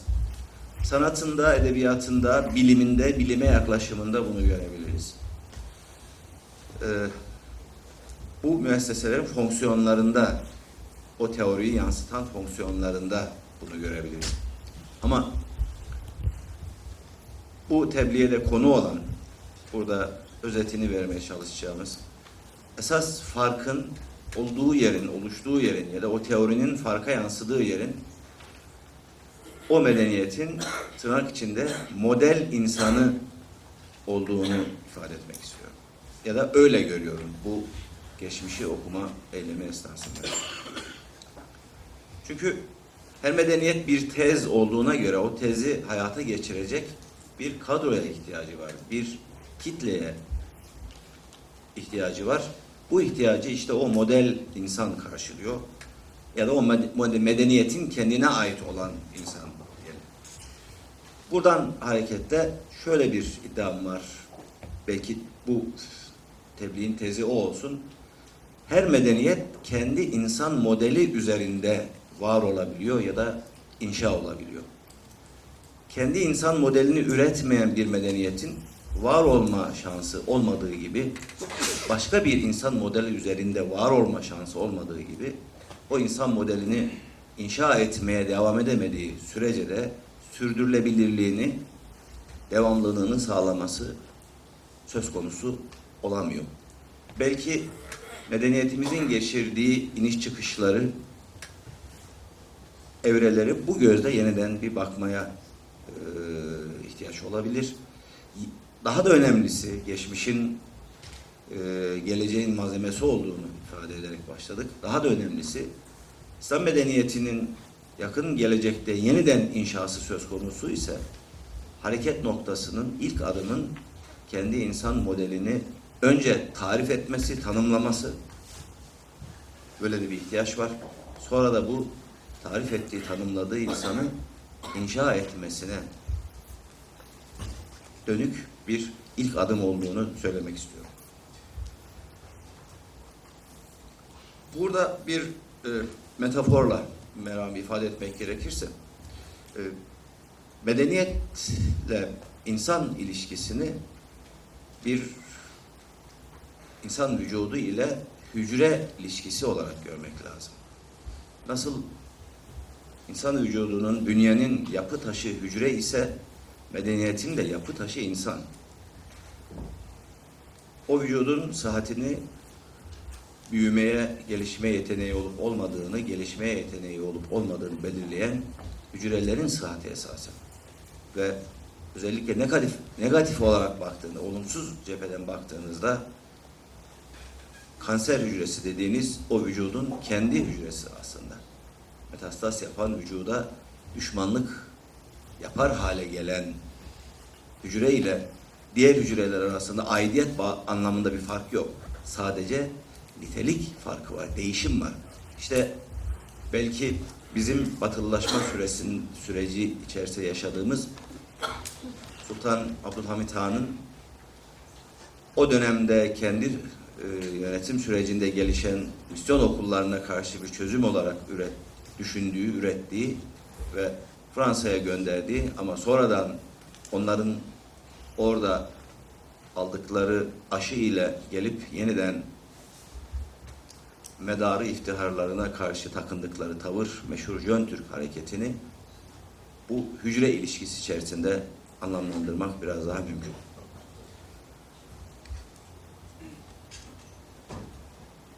İslam medeniyetinin e, bir takım hususiyetleri var. Kendine ait ya da diğerlerinden ayırt eden. Bunlardan iki tanesinden hareketle meramı ifade etmeye çalışacağım. Birincisi başta da söyledik. İslam medeniyeti bir vahiy medeniyeti. Ve referansı vahiy. bilgi kaynağı vahiy. İşaretini, yoldaki işaretini oradan alıyor. Yolu belirleyen, sıratı müstakimi belirleyen işaretlerin, yolun sınırlarını belirleyen işaretler vahiyden kaynaklanıyor. Tabi burada vahiy derken kastedilen hem Kur'an-ı Mübin hem de onun pratik uygulaması olan sünnet-i seniyye. Dün benim hakikaten istifade ettiğim gerek Tahsin Görgün hocamızın gerek Yusuf Kaplan'ın bu konudaki yaklaşımları tamamen kastettiğimiz şey o. Burada kastettiğim. Benim de altını çizdiğim şey o. Vahyi referans alarak yeniden belli şeyler anlamlan, anlamlandırılması, kelamın yerine yükseltilmesine ihtiyaç var. Bu konuda fazla bir şey söylemeyeceğim. Dün yeterince söylendiği için. İkinci önemli hususiyet, insan medeniyet, İslam medeniyeti insan merkezli bir medeniyet. İnsanı merkeze alan bir medeniyet. Vahiy zaten kendine insanı muhatap alıyor. İnsanın değişimiyle değişimi gerçekleşebileceğini ifade ediyor. Haziran'ın malumudur. Kur'an'ın değişime dair değişmez belki ilk yasası, birincil yasası Rad 11. Rad suresi 11. ayet ifade edilen İnna Allah la yugayyiru ma bi kavmin hatta yugayyiru ma bi enfusihim gerçeğidir. Yani insan Muhammed Esed'in mealiyle söyleyelim. Kendi içindekini değiştirmedikçe Allah onların halini değiştiren değiştirici değildir. Değiştirecek değildir. Değişimin merkezi insan, değişimin objesi insan. Bu açıdan Kur'an'ın insana yaklaşımını, vahyin insana yaklaşımını, Cenab-ı Peygamber'in insanla olan ilişkisini, insana verdiği değeri ve insanı merkeze almasını ihmal ederek İslam medeniyetini anlamak mümkün değildir. İnsanı ihmal ederek İslam'ı inşa etmek ya da İslam medeniyetini inşa etmek mümkün. Bunun belki de en e, veciz hali e, e, Şeyh Edebali'nin dilindeki insanı yaşat ki devlet yaşasın vurgusudur.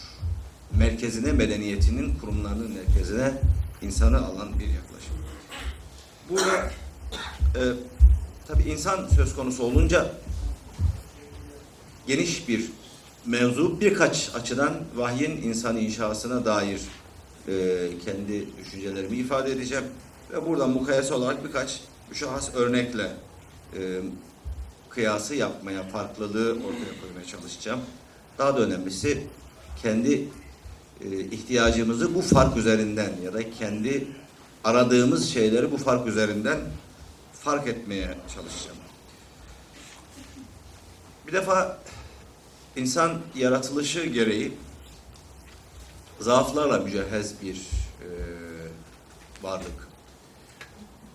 Eşrefi mahlukat olmasına rağmen e, halife sıfatını taşıyarak yeryüzünde var olmasına ya da var kılınmasına rağmen insan olmasının gereği imtihanla karşı karşıya olmasının bir e, gereği olarak zaaflarla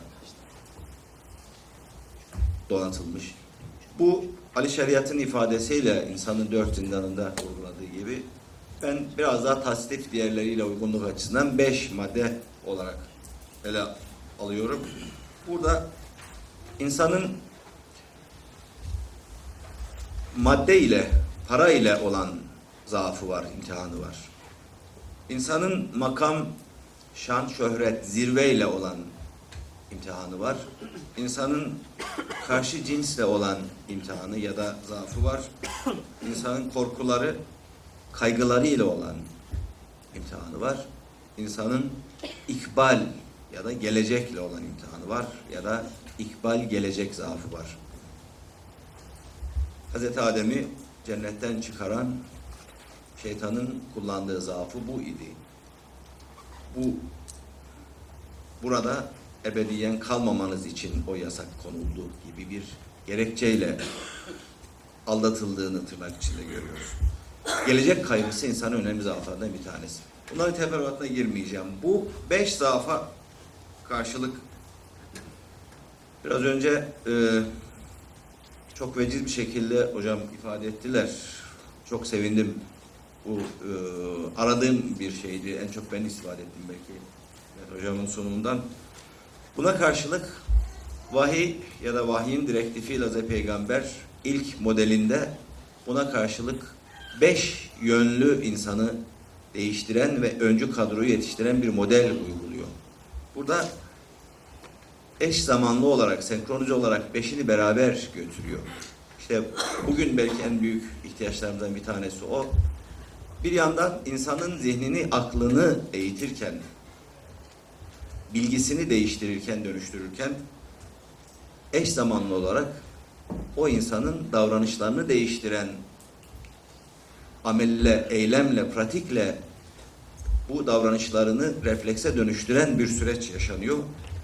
Ama aynı zamanda o insanın ruh dünyasında haleti ruhiyesindeki değişimleri gerçekleştiriyor ve Bet hocamızın ifade ettiği gönül dünyası İslam medeniyetine ait bir kavramdır. Kalp eğitimi gerçekleştiriliyor ve bütün bunlarla o muhatap insanın fiziksel özelliğinin de uyumlu olması sağlanıyor.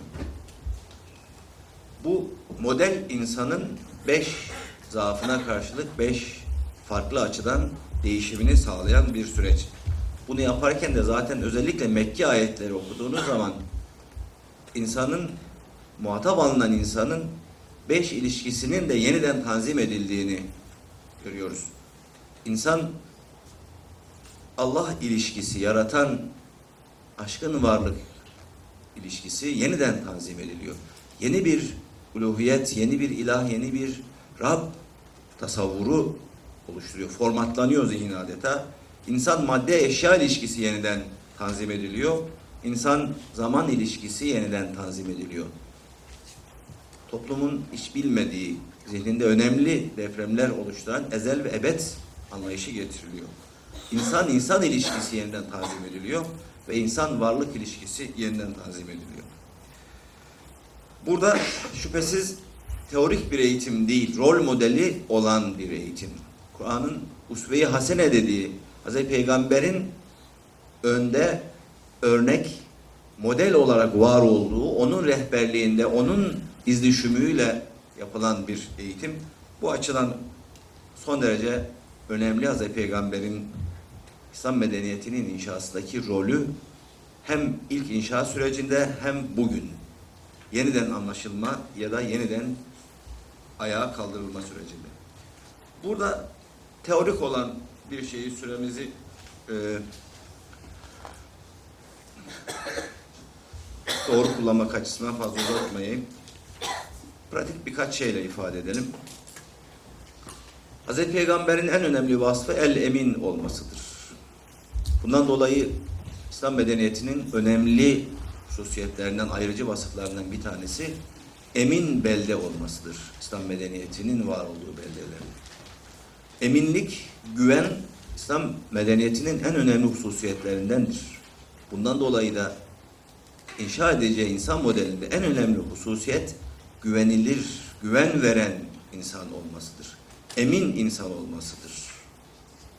Gerek vahyin, gerek Hazreti Peygamber'in sünnet-i seniyesinde ifade ettiği mümin kavramıyla ifade edilen, ideal insan olarak tanımladığı vahyin mümindir.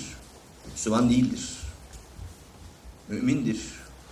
Çünkü Müslümanlığı başka kademe olarak görür. Galetil arabu amenne kul lem tu'minu velakin kulu eslemna diyor ayet. Onu bedevilik seviyesi olarak algılıyor. Alt seviye olarak algılıyor.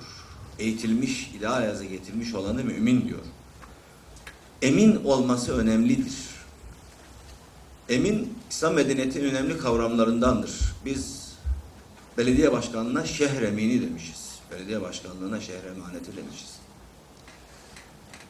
Yedi emin demişiz güvenilir insana. Osmanlı yöneticilerinin güvenliğini, can güvenliğini teslim ettiği, yiyecek bakımından zehirlenmesi önleyen kişinin bulunduğu vazifeye matbaakı amire emiri, emini demiş. Emin, İslam medeniyetinin en önemli kavramlarından bir tanesi. Ama öz eleştirel olarak baktığımızda, kritik olarak baktığımızda bugün İslam beldelerinin emin olduğunu söyleyemiyoruz. İslam'a aidiyeti olan bireylerin ya da toplumların emin olduğunu maalesef söyleyemiyoruz. Keşke söyleyebilseydik. Zaten öyle olsaydı böyle olmazdı. Son e, 6 ay içerisinde dramatik olarak iki tane beldeyi mukayese etme imkanı buldum. Biri İslam medeniyetinin ilk Medinesi olan şehir. Biri de Batı medeniyetinin merkezindeki bir yer, şehir. İsmi önemli değil. Hazreti Peygamber ondan önce bir cümle söyleyeyim meramı ifade için. Hendek gazvesinde savaş hazırlığı yaparken Hendek kazı esnasında malumdur bir büyük kaya çıkar. O esnada bir kıvılcım dolayısıyla geleceğe ilişkin oradakileri de moral motive etme açısından bir e, cümle kurar. Bir gün gelecek Sana'dan Hadramevt'e tek başına bir kadın hiçbir şeyden korkmadan yolculuk yapabilecek. İslam medeniyetinin hedef noktasını verir adeta. Bu açıdan İslam beldelerin eminliği önemlidir. İslam'ın ilk inşa olunduğu, ilk Medinesi olan şehirde tek başına bir Müslüman kadın değil, Medine'nin Medine'den Mekke'ye tek başına gitmeyi, Medine'nin bir caddesinden öbür caddesine tek başına gidemiyor. Bugün elan. Ayrıntı ayrı bir konu. Ama dünyanın başka bir yerinde adı İslam olmayan bir başka beldede gece yarısı tek başına bir hanımefendi bir yerden bir yere gidebiliyor. Bu üzerinde kafa yormamız gereken hususlardan bir tanesi. Bir de kavramların ve insanların değişimiyle ilgili bir yaklaşım söyleyelim. Ee, Tabi model değildir ama bir hatırayla bitireyim. Ee, Akyazı ilçesi var Sakarya'nın meşhur, bilinir. Neyiyle meşhur? Ee, biraz e, ya öyle bilindiği için söylemekte bir mahsur yok. Ee, gayrimeşru kazanç yollarıyla meşhurdur.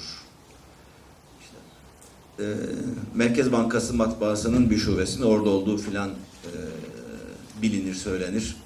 Böyle bir genel kabul vardır. Bir konferans için oraya gittiğimizde kaymakam, emniyet müdürü e, konferans sonrası oturuyoruz bir e, mecliste. Ben de hazır emniyet müdürünü bulmuşken bu hakikati sorgulayayım. Böyle bir şey var mı hakikaten dedim. Onun üzerine bir hatırasını anlattı. Daha doğrusu yaşanmış bir e, hadiseyi. Diyor bir ihbar geldi. E, Mısır tarlalarının arasına e, haşhaş ekmişler. O bitkiden ekmişler. Yüklü miktarda ihbar geldi. Gittik. E, yeri kuşattık. ilgili şahısları da aldık. Getirdik. Dizdik. Sorguluyorlar. Bir tanesi gözüme aşina geldi. İşlerinden biri. Dedim ki bunu özellikle ben sorgulayacağım. Diğerlerinizi bakın bunu ben inceleyeceğim. Aldım adamı sorguya. Düşünüyorum bu adam nereden tanıyorum? Sordum filanca kahveye gider misin? Yok. Markete falanca yere mi gidiyorsun? Nerede oturuyorsun? Bunu hiçbir yerden tanımıyorum. Komşu değil. Aynı yerde oturmuyoruz. Ya olmaz aklıma geldi sordum. Camiye gidiyor musun? Beş vakit namaz için gitti merkez camiye. Ya beş vakit daha oraya kılıyorum dedi. Ya Allah'tan korkmuyor musun? Hem beş vakit camiye gidiyorsun. Ya adam her gün gördüğüm adam omuz omuza safta beraberiz. Hem de bu uyuşturucu esrar işiyle uğraşıyorsun. Müdür bey karıştırmayalım. Tim başka, ticaret başka. Referanslar bu açıdan önemli. Elbette bu model insan olarak söylemiyoruz ama bir zincir en zayıf halkası kadar kuvvetlidir. Efendim sabırla dinlediğiniz için teşekkür ediyorum. Sağ olun. Serdar Hoca'ya teşekkürler. Biraz eleştirel bir okuma oldu tabii. E, bitirdim, orada bitirdim. E, doğrusu gerçekten e, ilk konuşmadan bu yana aslında biraz aynı şeyden bahsettik. İnsan anlayışı, İslam medeniyetinin çok önemli. İslam başlangıçtan beri gerçekten de söylendiği gibi insan e, bir gerçekten bir insan modeli e, ortaya çıkarmaya yönelik bir din. Gerçekten insan olmazsa zaten e, dinin de İslam'ın da hani İslam'ın dünyada bir anlamı olmaz. Onun için e, aslında İslam düşünürlerine, mutasavvuflara veya filozoflara da baktığımızda bütün yapıp ettikleri, yazıp çizdikleri hepsinin özünde bir e, özellikle Resulullah e, model alınarak bir Müslüman oluşturmak, bir Müslüman model. Eğer filozofsa işte diyelim onun en ulaşmak istediği en yüksek model yine tabi Resulullah'ın e, sahip olduğu e, tabii ki peygamberlik dışındaki diyelim e, marifet bilgisidir. Mutasavvıfın aynı şekilde onun e, yorumu hadisidir. E, dolayısıyla e, aynı şekilde de e, diğer fukahanın hepsinin hedeflediği şey böyle bir e, Kur'an-ı Kerim'in, vahyin ve Resulullah'ın sünnetinin belirttiği insan anlayışıdır. Bu medeniyet, bu insanı gerçekleştirmedikçe de tabii ki kendi hedefini gerçekleştirmiş olmaz. Dolayısıyla e, bu oturumun özeti belki yani bu cümlelerde e, gizlenmiştir denebilir. Şimdi e, geriye kalan 10 dakikalık süre içinde birkaç soru alabiliriz sadece. E, tabii soru biçiminde olursa da tercih ederiz. Çünkü e, yani sorulara cevap edecek fırsat verecek fırsat olmuş olabilir. Zeynel Alptin, Halil İbrahim Hoca'ya soracağım. Tamam ama biraz sesli sorun. E, şey yok. Buyurun. Bir vasattan bahsetmişti. Ben o vasatta e, birey fikrinin mi, ümmet fikrinin mi önceden olduğunu merak ediyorum. Ee, Bir sorum daha olacak gene bununla ilişkili. Bir vasat kaybından bahsetti. Ee, Ya da o olursa asimilasyona doğru bu yüzleşmenin evrileceğinden bahsetti. Tam bu noktada şu soruyu sormak istiyorum. Yani medeniyeti, İslam medeniyetini bir dönem Türkler taşıyıp götürmüş. Bugün tekrar bugün tekrar Türkler mi taşıyacak? Mısır veya İran veya başka İslam coğrafyasından ülkeler e, bu taşıma işini veya asimilasyona uğramama işini yapamaz mı? Teşekkür ederim. İkinci sorudan başlayayım ben. Çünkü provokatif olan soru oydu. Doğrusu bir fikrim yok. Umut ederiz öyle olur. Ee, birinci soruya dönecek olursam e, düşüncenin tanımsal sürekliliğinden bahsettim. Bir de e, niteliksel yani problematik ve zamansal yani tarih toplumsal sürekliliğinden bahsettim.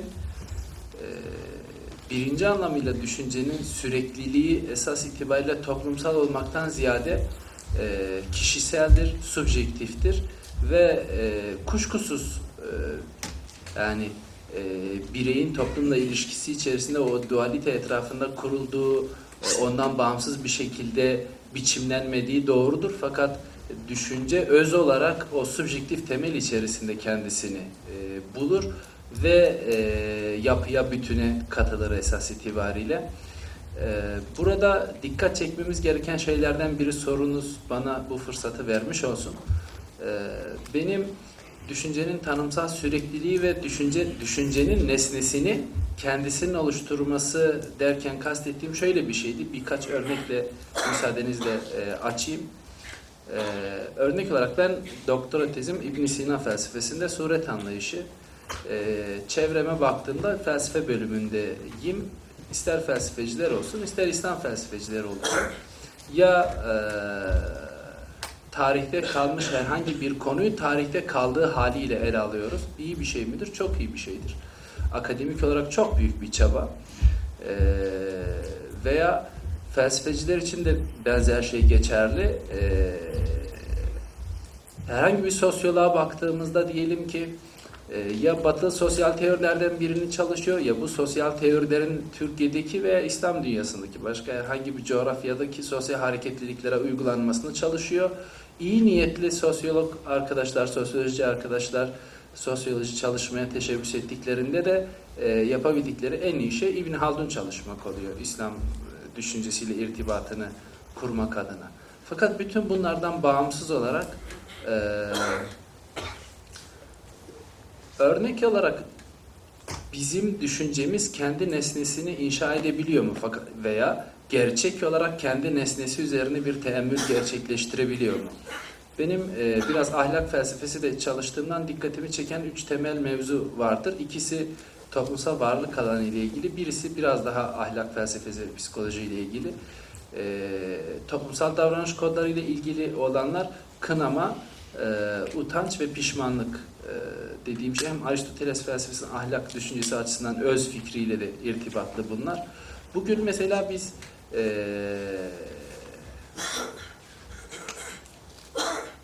utanma erdem erdemi üzerine düşünelim isterseniz. Erdemler hiyerarşisinde bir alt üst oluş var toplumsal bağlam açısından, vasat açısından.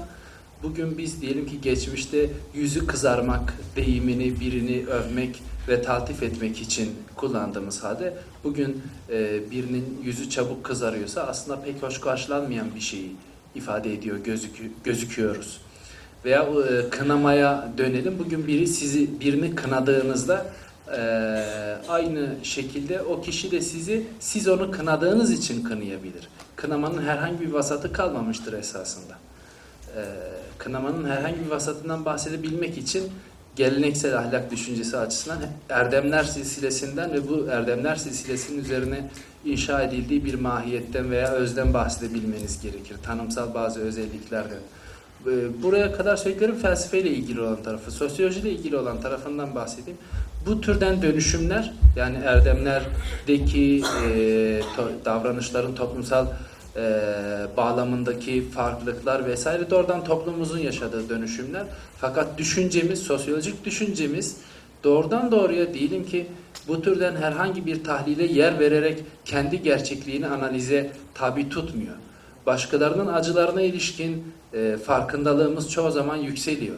Başkalarının yaşadığı tecrübeler, ister tarihte, ister başka, ister başka bir coğrafyada veya kültürde olsun, farkındalığımız ve empati duygumuz e, kendisini gösterebiliyor.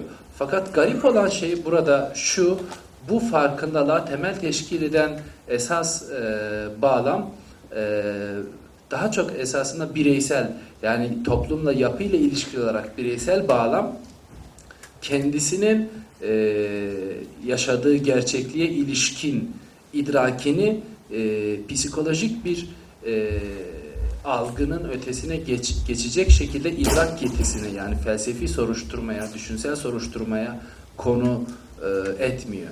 Bu nedenle esasında söylemek istediğim şey tanımsal süreklilik derken burada biz e, başkasının düşüncelerini ve düşünce nesnelerini kendi düşüncemize konu ediyoruz. Bunu sadece Batı düşüncesiyle ilgili söylemiyorum.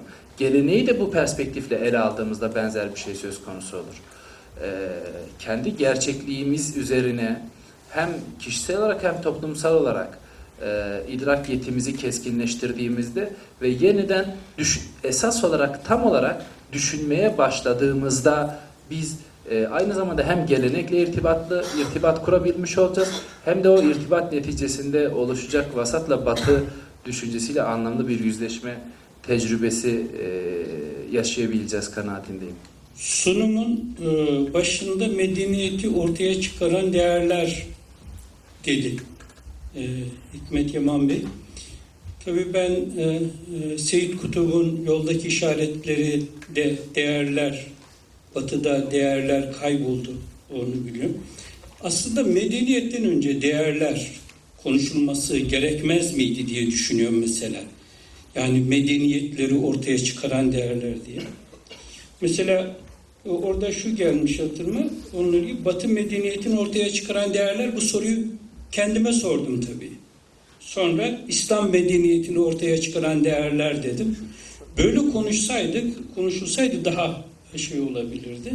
Şimdi konunuzla ilgili bir şey, kalple ilgili bir şey. kalp kelimesinin e, den türeyen kelimelerden birisi de kalıp. Galebe. Kalıp kelimesi. O da bir başka şeyin şekli anlamında. Onu biraz e, felsefeye sürüklersek form. Veya az önce arkadaş ben dedi sureti dedi. Çalıştım dedi. İbn Sina'da suret. E, bu açıdan bakarsak. O zaman m, kalp neyin formu? Mesela akılla ilgili bir tanım var. Böyle düşünürsek hem soru bu. Akılla ilgili şöyle bir tanım var. Gazali bu tanımı yapıyor. Ee, akıl insanın kendisini ve kemalini görmesidir diyor. Kemalini görmesi. Formunu görmesi. Bir hukukçunun Orhan Münir Çağıl hukuk felsefesiyle ilgili yaptığı bir çalışmada şu cümleyi kuruyor.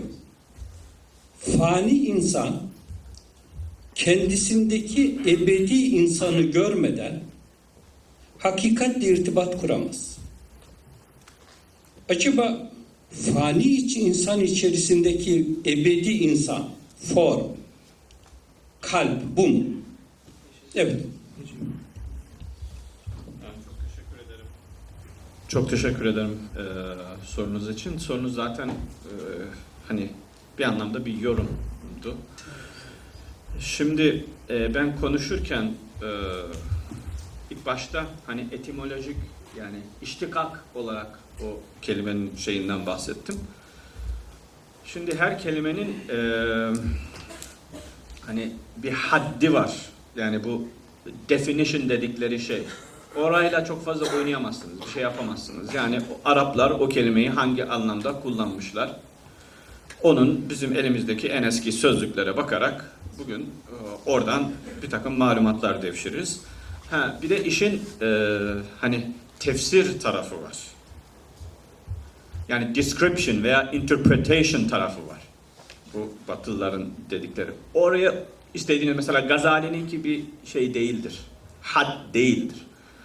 Ee, oradan ilham alarak, oradan kelime e, şeyinden hareketle e, pek çok e, hani e, tefsir, tevil yapabilirsiniz. Onun e, bir şeyi yok. O anlamda zaten tefsirler ve teviller sonsuzdur.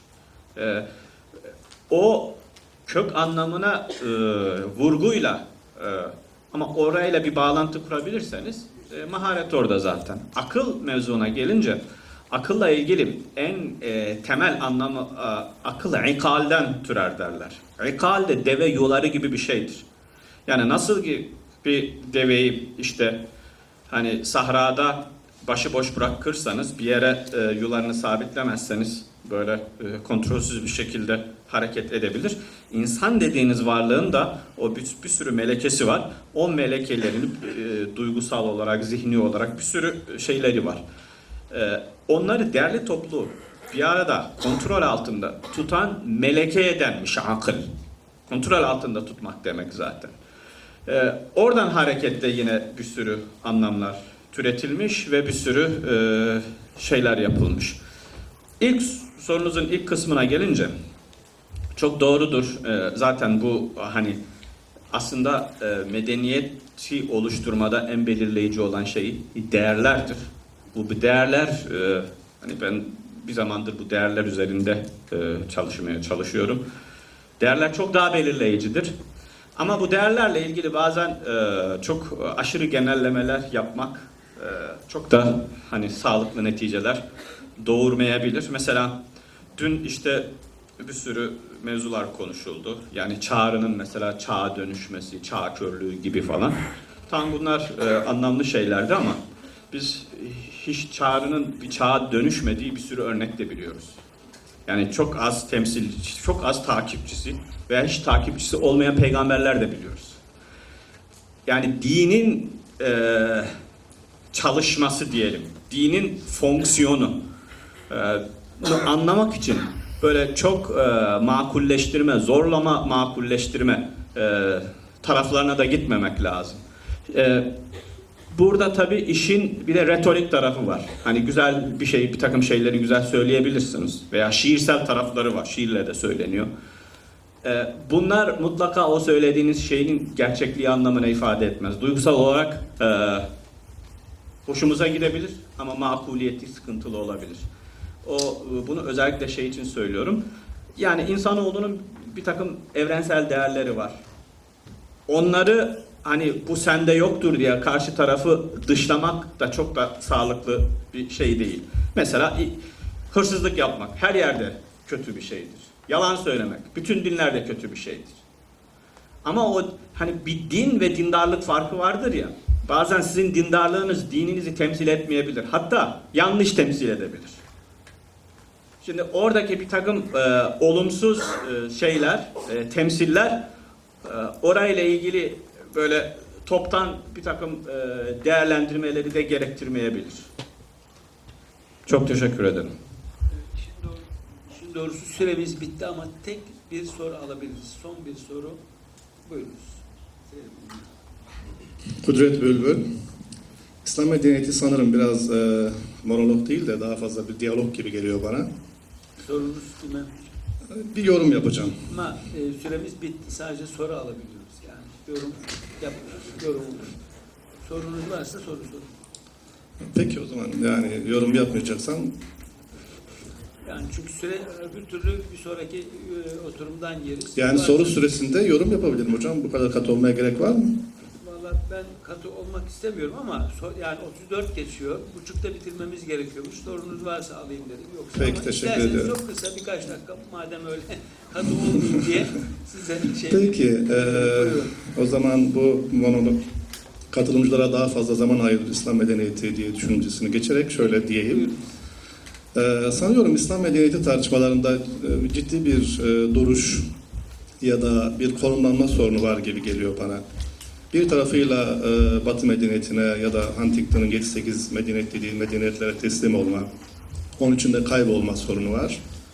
Bir başka boyutuyla İslam medeniyeti, İslam medeniyeti, İslam medeniyeti perspektifinden kendini ötekileştiren, e, diğer medeniyetlere içerisinde sürekli bir öteki içerisinde kendisini konumlandıran bir anlamda gettolaştıran bir yaklaşım da söz konusu gibi.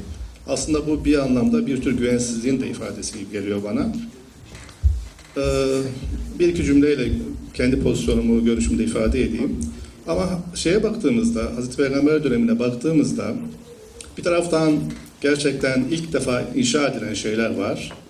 Bir taraftan Mekke cahiliye toplumunda var olan şeyleri aynen devam ettiren özellikler var. E, Bir taraftan da o cahiliye toplumunun düzeltilen şeyleri var. İki temel mottodan da hareketle e, bitireyim. Mümin, e, hikmet müminin yetik malıdır. Yetik malıdır. Nerede olursa bulur alır. Bir de e, mecelleden bir kural. Eşyada asıl olan ibahadır. Ben bunu derslerde doğada esas olan özgürlüktür diye düşünüyorum. Dolayısıyla biraz e, İslam medeniyeti tartışmalarında bu özgüvenlik içerisinde kendi pozisyonu, kendi konumunu bilerek cihana bu e, genişlikte bakmak gerekir gibi geliyor bana. Sanki e, bir uçta tamamen teslim olma, bir uçta kendimizi dolaştırarak bir özgüvensizlik içerisinde savrulma gibi bir pozisyon var. Bunu belirtmek istedim. Teşekkür ediyorum.